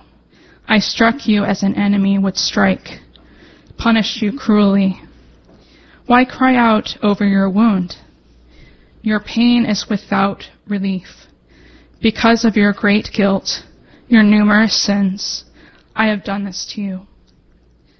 Thus says the Lord See, I will restore the tents of Jacob. His dwellings I will pity. City shall be rebuilt upon hill, and palace restored as it was. For them will resound songs of praise, the laughter of happy men. I will make them not few but many. They will not be tiny, for I will glorify them. His sons shall be as of old. His assembly before me shall stand firm. I will punish all his oppressors. His leader shall be one of his own, and his rulers shall come from his kin. When I summon him, he shall approach me. How else should one take the deadly risk of approaching me, says the Lord. You shall be my people, and I will be your God. The word of the Lord. The Lord will build up Zion again and appear in all his glory. The Lord will build up Zion again and appear in all his glory. The nations shall revere your name, O Lord, and all the kings of the earth your glory. When the Lord has rebuilt Zion and appeared in his glory, when he has regarded the prayer of the destitute and not despised their prayer, the Lord will build up Zion again and appear in all his glory. Let this be written for the generations to come, and let his future creatures praise the Lord. The Lord looked down from his holy height. From heaven he beheld the earth to hear the groaning of the prisoners, to release those doomed to die. The Lord will build up Zion again and appear in all his glory. The children of your servants shall abide, and their posterity shall continue in your presence, that the name of the Lord may be declared in Zion, and his praise in Jerusalem, when the peoples gather together, and the kingdoms to serve the Lord. The Lord will build up Zion again and appear in all his glory. Alleluia, Alleluia. Alleluia, Alleluia, Alleluia, Alleluia. Rabbi, you are the Son of God. You are the King of Israel. Alleluia, Alleluia. Alleluia.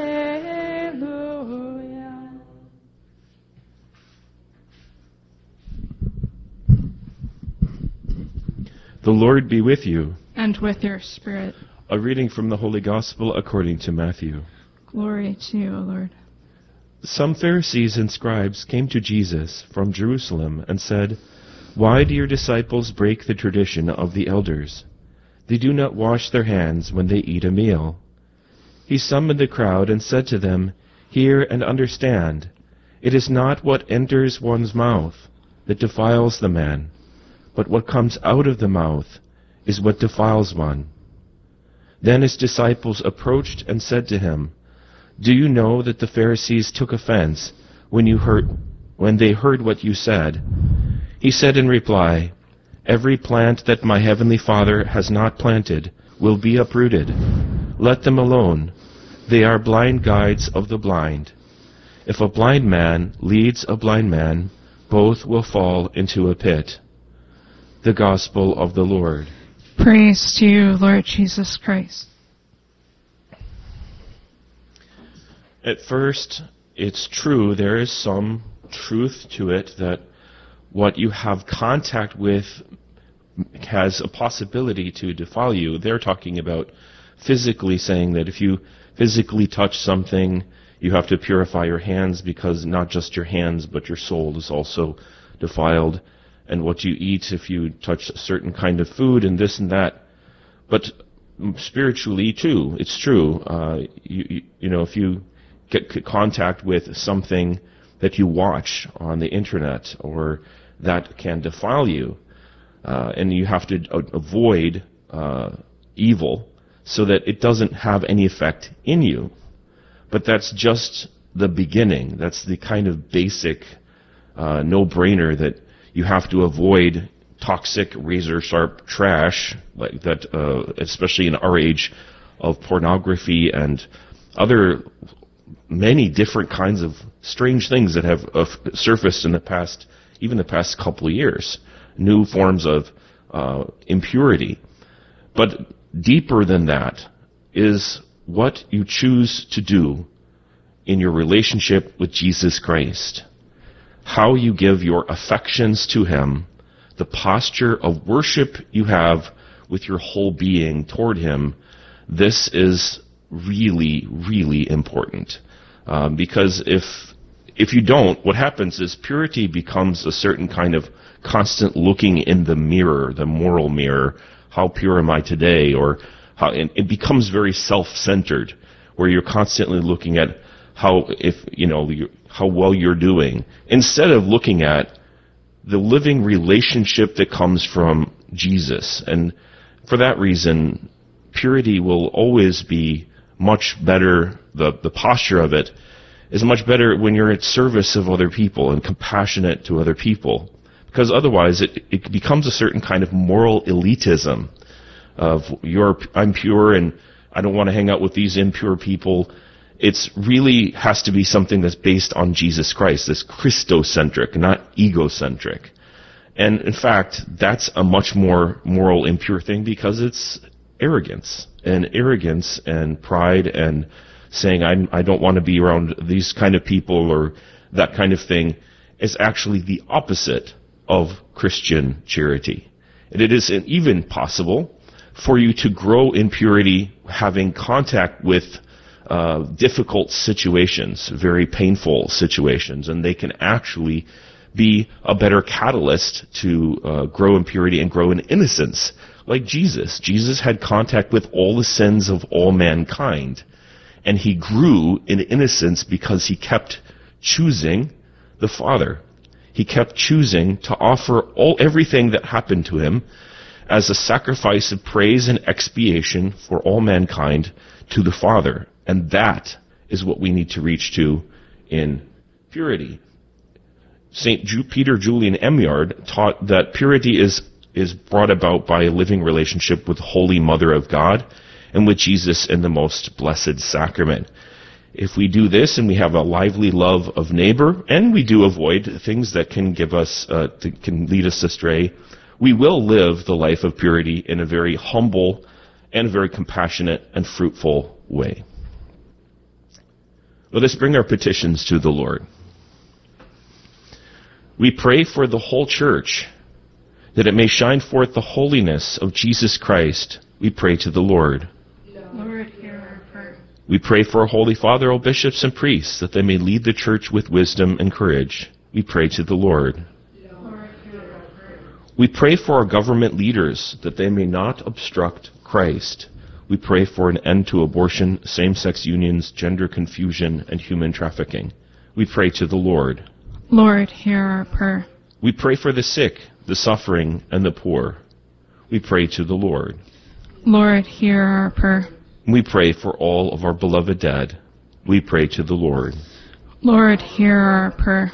Eternal and blessed Father, we ask you to hear us, for make these and all our petitions in the holy name of Jesus Christ and through the powerful intercession of our Mother Mary as we pray together. Hail, Hail Mary, Mary, full, of grace, grace, the Lord, Lord is with thee. Blessed, blessed art thou among women, and blessed, blessed is the fruit of thy womb, Jesus. Holy, Holy Mary, Mary, Mother of God, God pray, pray, for us sinners, sinners now, now, and at the, at the hour, hour, of our death. death. Amen. Amen.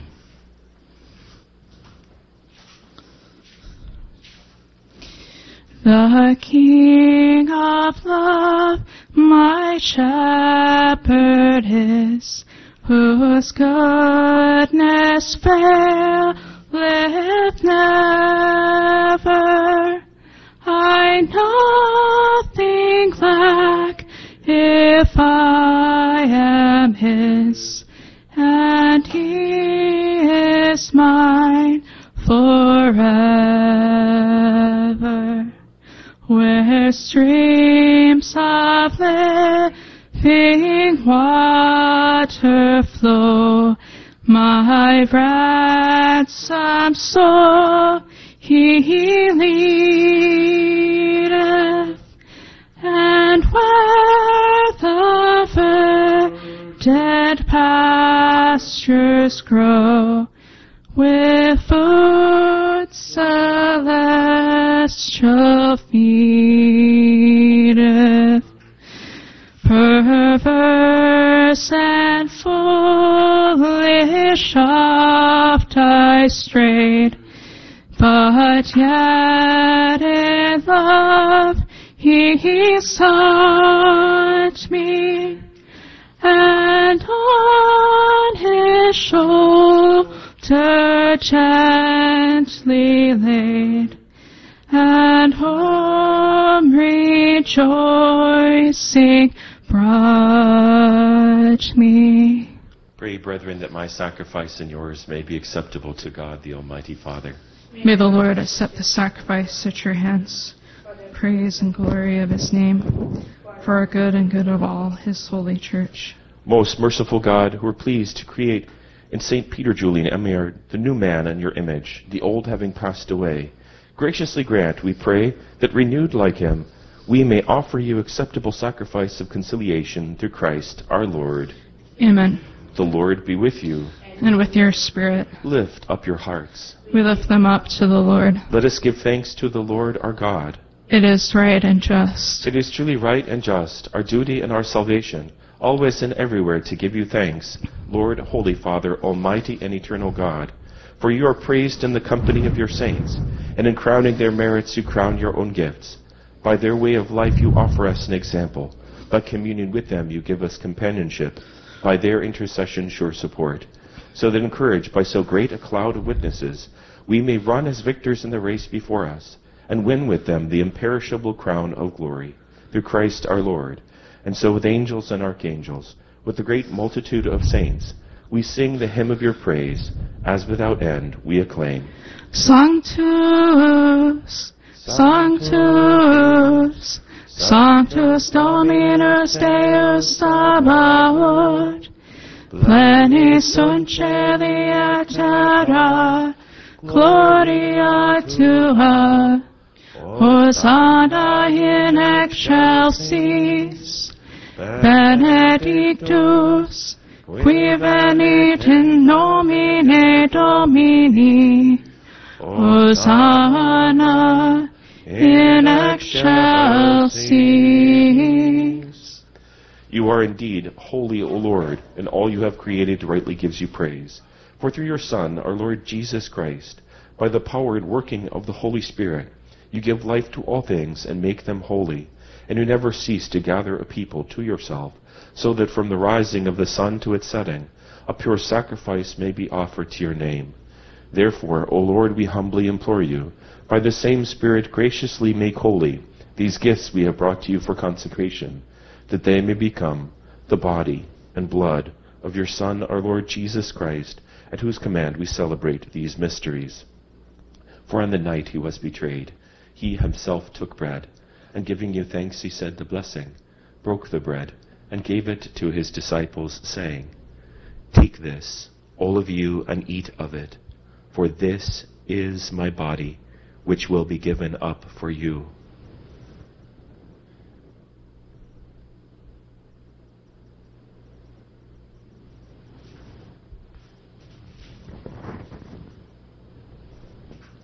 In a similar way, when supper was ended, he took the chalice, and giving you thanks, he said the blessing, and gave the chalice to his disciples, saying, Take this, all of you, and drink from it, for this is the chalice of my blood, the blood of the new and eternal covenant, which will be poured out for you and for many for the forgiveness of sins. Do this in memory of me.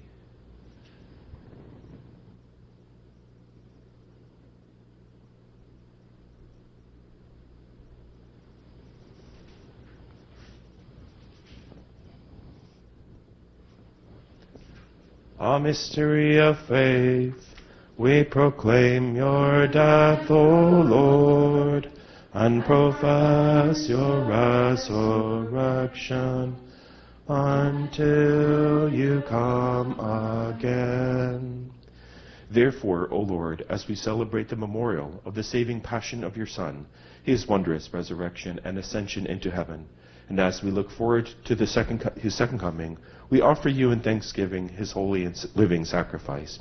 Look, we pray, upon the oblation of your church, and recognizing the sacrificial victim by whose death you willed to reconcile us to yourself. Grant that we who are nourished by the body and blood of your Son, and filled with his Holy Spirit, may become one body, one spirit in Christ. May he make of us an eternal offering to you, so that we may obtain an inheritance with your elect, especially with the most blessed Virgin Mary, Mother of God, blessed Joseph, her spouse, with your blessed apostles and glorious martyrs, with Saint Peter, Julian Eymard, and with all the saints, on whose constant intercession in your presence we rely for unfailing help. May this sacrifice of our reconciliation, we pray, O Lord, advance the peace and salvation of all the world. Be pleased to confirm in faith and charity your pilgrim church on earth, with your servant Francis our Pope, Michael our Bishop, the order of bishops, all the clergy, and the entire people you have gained for your own. Listen graciously to the prayers of this family, whom you summon before you in your compassion, O merciful Father. Gather to yourself all your children scattered throughout the world.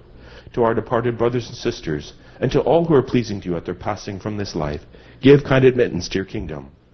There we hope to enjoy forever the fullness of your glory, through Christ our Lord, through whom you bestow on the world all that is good. Through him and with him and in him, O God Almighty Father, in the unity of the Holy Spirit, all glory and honor is yours forever and ever.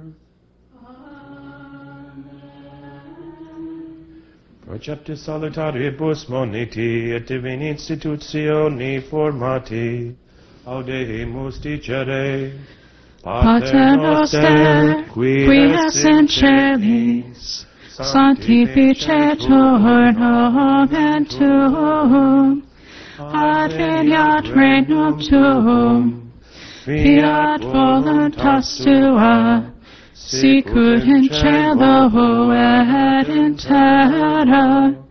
Panem nostrum quotidianum, da nobis hodie, Dimite nobis debita nostra, sicut et nos dimitimus debitoribus nostris, ne nos inducas in tentationem, sed libera nos a malo. Deliver us, Lord, we pray, from every evil.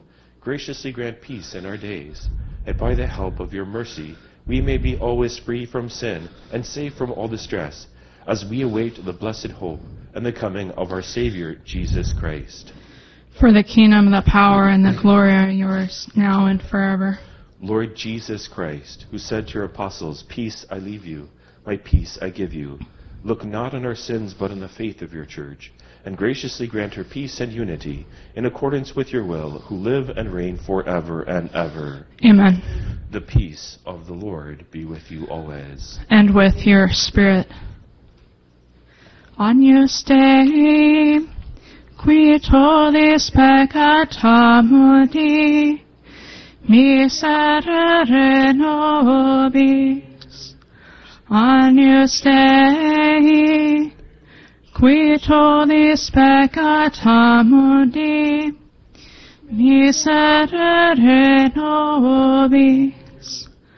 Agnus Dei, qui tollis peccata mundi, dona nobis pacem.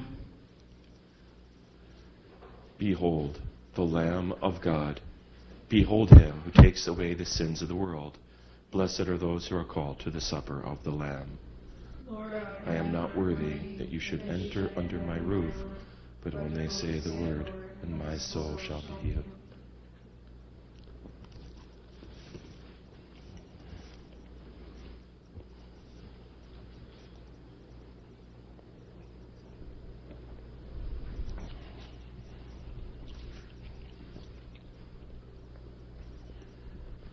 communion antiphon. The Lord is my portion, for he is good to the soul that seeks him.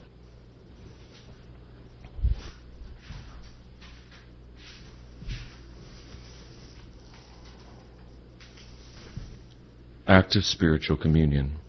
My Jesus, I believe that you are present in the Most Holy Sacrament. I love you above all things, and I desire to receive you into my soul. Since I cannot at this moment receive you sacramentally, come at least spiritually into my heart. I embrace you as if you were already there, and unite myself wholly to you. Never permit me to be separated from you. Amen.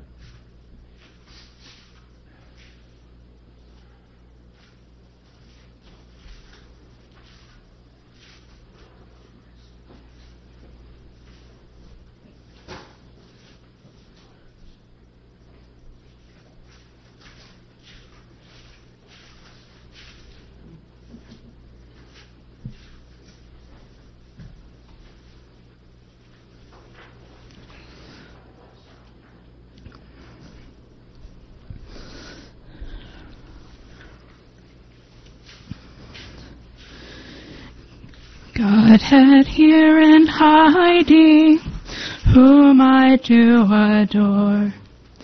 Masked by these bare shadows, shape and nothing more.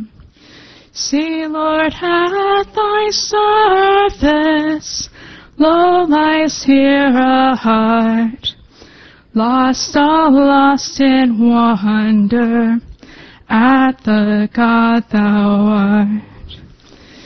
Seeing, touching, tasting, are thee deceived. How says trusty hearing, that shall be believed. What God's Son has told me, take for truth I do. Truth himself speaks truly, or there's nothing true. On the cross thy Godhead made no sign to men. Here thy very manhood steals from human ken. Both are my confession, both are my belief, and I pray the prayer of the dying thief.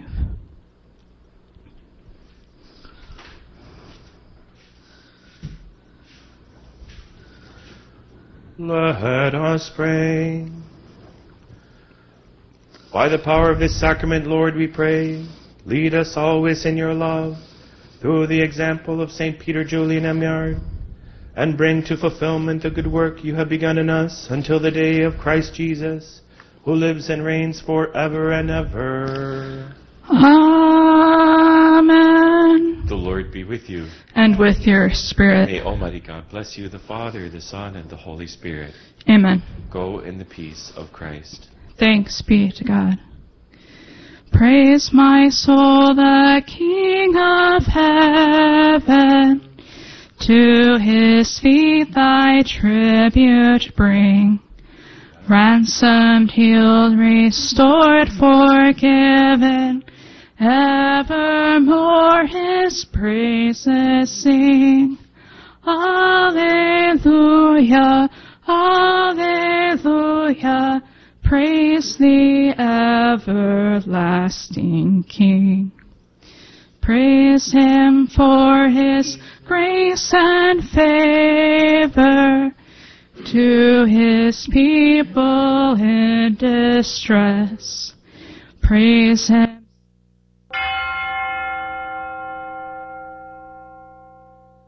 The prayer to Saint Michael. Saint Michael the Archangel, defend us in battle. Be our protection against the wickedness and snares of the devil. May God rebuke him, we humbly pray. And do thou, O Prince of the heavenly host, by the power of God, cast into hell Satan and all the evil spirits who prowl about the world seeking the ruins of souls. Amen. Prayer of deliverance.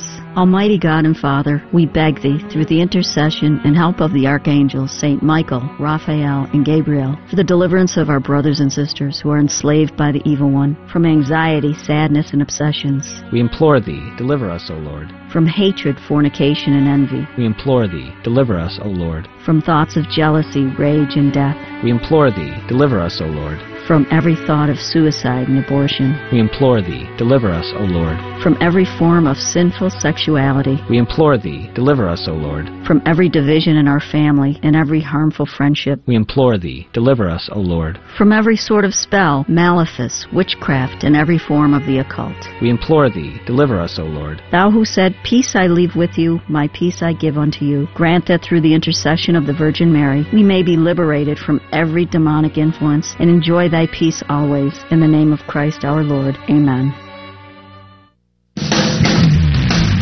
Celebrating the culture of life. This is the Guadalupe Radio Network. Radio for your soul.